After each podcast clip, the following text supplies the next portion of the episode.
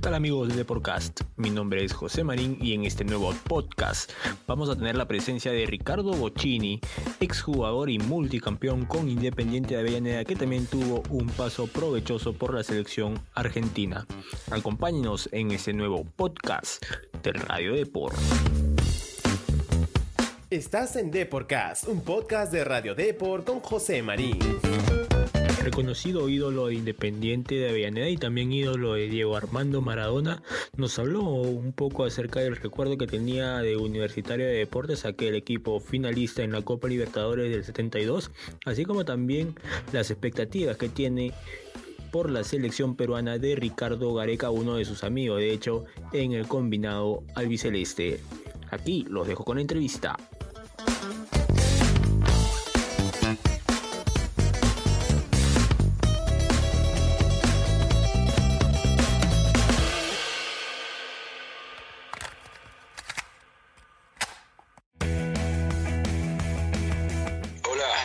¿Qué tal? Bienvenido Ricardo Bocini a, a ¿Cómo le va? Eh, muy buenas tardes, un gusto saludarlo. Don Ricardo, le voy a explicar eh, rápidamente el primer segmento que tenemos acá en el programa. De hecho, es un lujo para nosotros tenerlo como invitado en el diario Depor de Perú. El primer, la primera parte va a ser una, una ficha de datos que va a tener que llenar con unas preguntitas basiquitas nada más. Voy a comenzar con su nombre completo, por favor. Ricardo Pique Bocini. Fecha de nacimiento. 25 del 1 del 54. Lugar de nacimiento. Eh, Zárate, provincia Buenos Aires. ¿Cómo se llamó? Argentina. ¿Cómo se llamó el colegio en el que estudió? Escuela número 24. Perfecto. La materia o curso en la que sacaba mayor nota en el colegio. Eh, matemática. Ajá, perfecto. ¿Y la materia o curso en la que flaqueaba un poquito, que no le gustaba mucho en el colegio? Historia. ¿Un pasatiempo o hobby que practique en los últimos días? No, mi hobby siempre fue el fútbol. Mientras pueda jugar, lo hago siempre con mis hijos, con mi gente amiga. Nuevamente darle la bienvenida a por caso. Ahora sí, la primera pregunta por defecto y por supuesto con, con, la seriedad del caso que amerita. ¿Cómo le toca vivir esta pandemia en casa y, y cómo está la, la, familia, que es lo principal? La familia está bien, por suerte tuve un hermano que vive en Zárate, que está a 90 kilómetros de acá de Capital Federal, que él estuvo con COVID y dos sobrinos, pero que la pasaron bien y, y fue esto hace un tiempo y ya está bien recuperados y, y después alguna gente conocida que, que lo tuvo, pero por suerte eh, los que están cerca mío, eh, no, nadie estuvo COVID y, y, nos cuidamos mucho para eso, ¿no? Mucha, mucho tiempo sin salir. Claro, perfecto. Qué bueno, Ricardo, saber ello que, que, bueno, las personas que lamentablemente se infectaron han podido superar esta enfermedad que, que, ha puesto en vilo al mundo.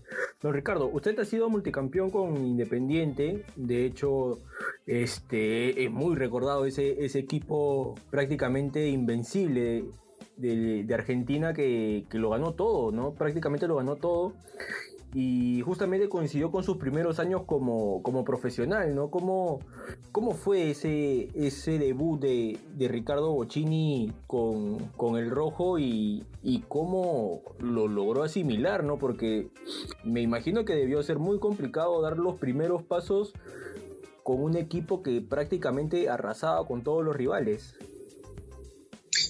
Bueno, yo debuté en el año 72 con 18 años en la primera Independiente. Jugué un par de partidos eh, a fin de la temporada, el año 73, cuando empezó la temporada del 73. Me fui a, a Cannes a jugar un campeonato juvenil en el mes de, marzo. Cuando volví de Francia eh, jugué algunos partidos en la tercera división. Después Independiente estaba jugando la Copa Libertadores y jugué algunos partidos en primera cuando Independiente reservaba a los jugadores para jugar esa Copa Libertadores. Y bueno, ya debuté en la final de ese mismo año, 73, eh, en Montevideo, donde Independiente tuvo que ir a desempatar un partido contra el Colo Colo de Chile y ahí jugué mi primer partido de Copa Libertadores. A partir de ahí ya quedé como titular del equipo y, y ese mismo año se a jugar la Copa Intercontinental con el Juventus y yo hice el gol del triunfo donde ganamos la primera Copa. Exacto, justo su debut se da un año un año después de la primera presencia de, un equipo peruano como, como es Universitario en, la final de la Copa Libertadores, que precisamente también pierde con, Independiente, ¿no? Usted ya estaba dando sus primeros, sus primeros pasos, sus primeros juegos en, el rojo, y me imagino que tuvo la oportunidad de, ver ese partido o cerca o, estar pendiente del mismo, ¿no? ¿Qué imagen, qué imagen recuerda de, de aquel universitario del año de 72, ¿no? Eh, bueno, yo estaba del partido que Independiente le ganó, creo que 2 a 1 en cancha de Independiente. En Lima habían salido 0 a 0. Universitario era uno de los mejores equipos de Sudamérica. Eh, perdió, bueno, con Independiente por la mínima diferencia, porque allá en, en Perú, Universitario jugó muy bien y pudo haber ganado, pero Independiente le sacó un empate 0 a 0 y después vino y con dos goles de, de, de creo, me parece que no sé si fue uno de Maglioni y Pastoriza o los dos de Maglioni, y le ganó 2 a 1 y yo vi un gran equipo universitario que tenía jugadores de selección, todo, la mayoría eran jugadores de selección peruana.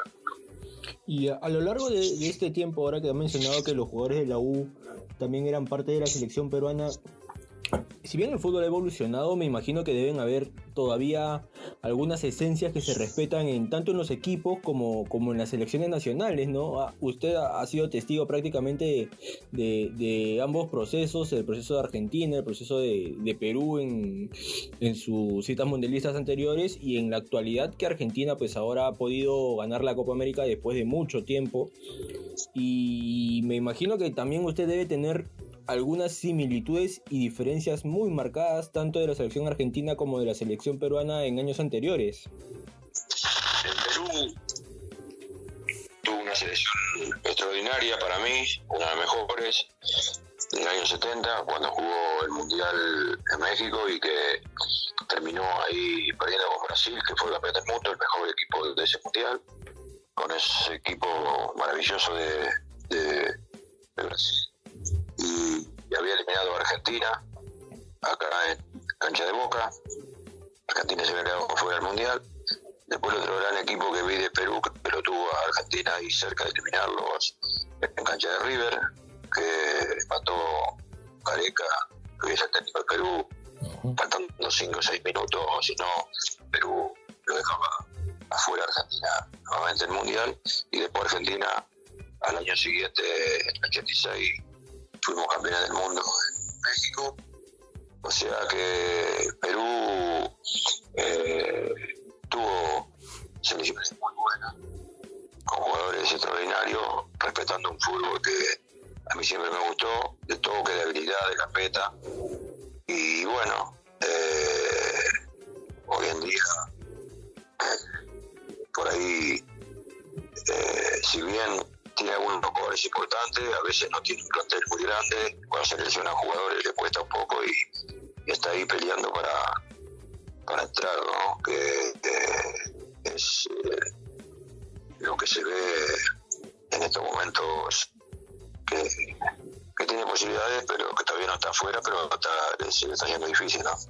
Ahora, ¿qué percepción hay en Argentina de, Ricardo Gareca? De hecho, nosotros manejamos mucha información, pero en cuanto a, lo, a las opiniones de algunos periodistas o, expertos en el fútbol, de hecho, que, también han pedido su llegada a la selección argentina, ¿no? ¿Usted cómo analiza su, su presente como entrenador, ¿no? De, Ricardo Gareca al frente de la selección peruana y si por ahí cree que tal vez, respetando obviamente el proceso que, está teniendo Lionel Scaloni, en un futuro usted lo vea a Ricardo cualquier selección, porque lo que hizo con Perú va a clasificarlo para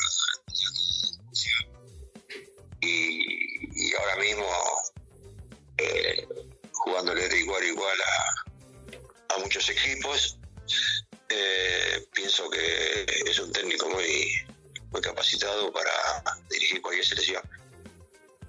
Perfecto, don Ricardo. ¿Se comunica usted con, con Ricardo Gareca? ¿Ha tenido la, la, oportunidad de hablar con él en estos últimos años?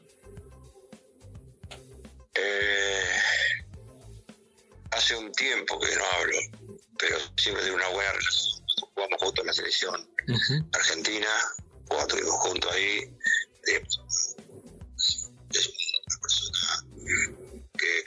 Todos acá en Argentina, los compañeros de él que fueron jugadores, eh, todo, ¿no? Eh, pienso que el, el, público también y, y los periodistas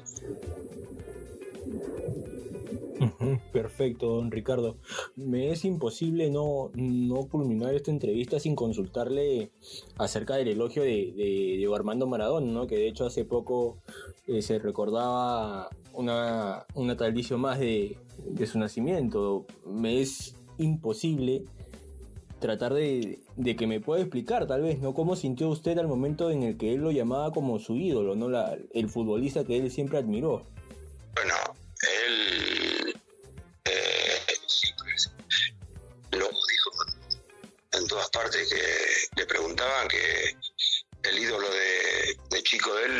sido yo, porque él iba a ver a Independiente en las Copas Libertadores de América. Esas copas que fuimos campeones cuatro oportunidades seguidas, que lo llevaba a la cancha a ver a Independiente. Y él eh, estaba mucho con ese equipo de Independiente y, y, lo dijo muchísimas veces por la entrevista que le hicieron y también eh, hace muy poco cuando él fue a la cancha Independiente dirigiendo Gimnasia Grima La Plata cuando él tuvo que hablar por los micrófonos en el estadio eh, dijo que esa cancha tendría que llevar el nombre mío. Y bueno y, posiblemente eh, el primero de diciembre de este año, dentro de poco, eh, se, cumpla eso, que, la cancha pueda llevar mi nombre, hay muchas posibilidades que, que se haga eso, lo que Maradona pidió en, su momento, cuando estuvo eh, para el mes de febrero de este año en, en la cancha y para mí fue un, una emoción muy grande, bueno, que él siempre dijera eso. El momento, la primera, la primera vez que él lo, bueno, de hecho que él declara que, que usted era su ídolo en el fútbol, ¿cómo, ¿cómo la tomó? ¿Cómo tomó esa noticia? ¿Qué estaba haciendo en ese preciso momento? ¿O cómo se llega a enterar de, de ello? ¿no? Tal vez lo estaba viendo en directo las declaraciones de Diego, o, le contaron que él había dicho eso, lo vio usted en un portal, ¿cómo, cómo fue esa situación? No, esa situación fue que yo oh, tengo un compañero que jugó muchos años conmigo en Independiente, que jugó esa final con Universitario en Lima y en Buenos Aires, que se llama Hugo Sayorato, uh -huh. que eh, nosotros vivíamos juntos en la prisión de Independiente, y él después, eh, en el año 79, 78, 79, pasó a Argentino Junior, y Maradona le pidió a él que quería conocerme a mí, que quería ir a cenar, que, que yo era su ídolo. Y bueno, Sayorato me lo dijo a eso y Maradona, que en ese momento estaba con Sister Piller de manager, me pasaron a buscar por el departamento de mi compañero de Sayorato. Fuimos a cenar, yo le traí una camiseta independiente, que él quería tener una camiseta mía como recuerdo. Yo le di la camiseta, cenamos todo en una noche en un restaurante y él ahí hablaba de que siempre iba a ver que yo era el ídolo de él.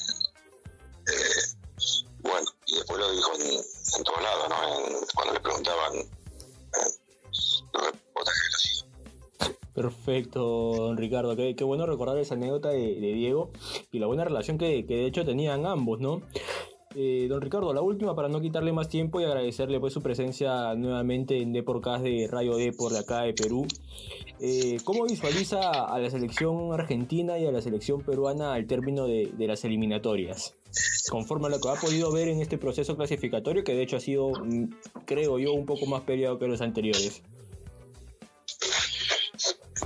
Está más peleado, digamos, en Argentina, un poco ya alejado del resto de, de las otras selecciones. Después hay un lugar entre cuatro o cinco equipos ahí que están peleando, Colombia, Uruguay, Chile, Perú, Ecuador. Creo que hoy ya pienso que Bolivia, Venezuela ya están un poco eh, alejados, ya sin, con menos posibilidades. Y entre esos otros seis equipos, pienso que van a estar los, dos restantes clasificados y el que vaya al, al repechaje, ¿no? Eh, así que Perú pienso que todavía tiene chances. Eh, lo que pasa que yo veo en Perú un equipo que por ahí, cuando se lesionan algunos jugadores, eh, no tiene por ahí tanto recambio como pueden tener Brasil, Argentina, es un equipo que, que tiene más cantidad de jugadores eh, por todo el mundo. Ujú. Es mucho, mucho más complicado, de hecho, para el cuadro peruano encontrar alguna variante, tanto en ofensiva como, como en defensivamente, ¿no? Bueno, don Ricardo, reiterarle el agradecimiento por su presencia en Deporcast y nada, desearle el mayor de los éxitos, que todo le vaya muy bien. Y nada, esperamos poder comunicarnos pronto nuevamente para seguir hablando de, de este deporte que, que nos une que nos une tanto. Bueno, muchas gracias a ustedes por llamar y un saludo muy grande para toda la gente.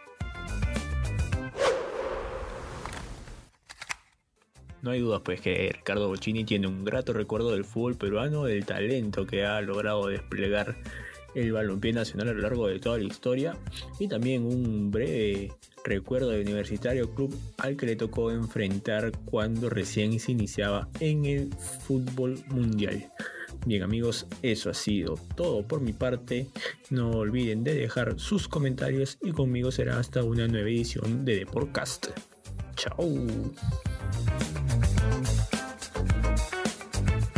Encanta saber tu opinión. Coméntanos y deja tu valoración de Deporcast en Apple Podcasts. También no te olvides de seguirnos en Spotify, Spreaker y Google Podcasts.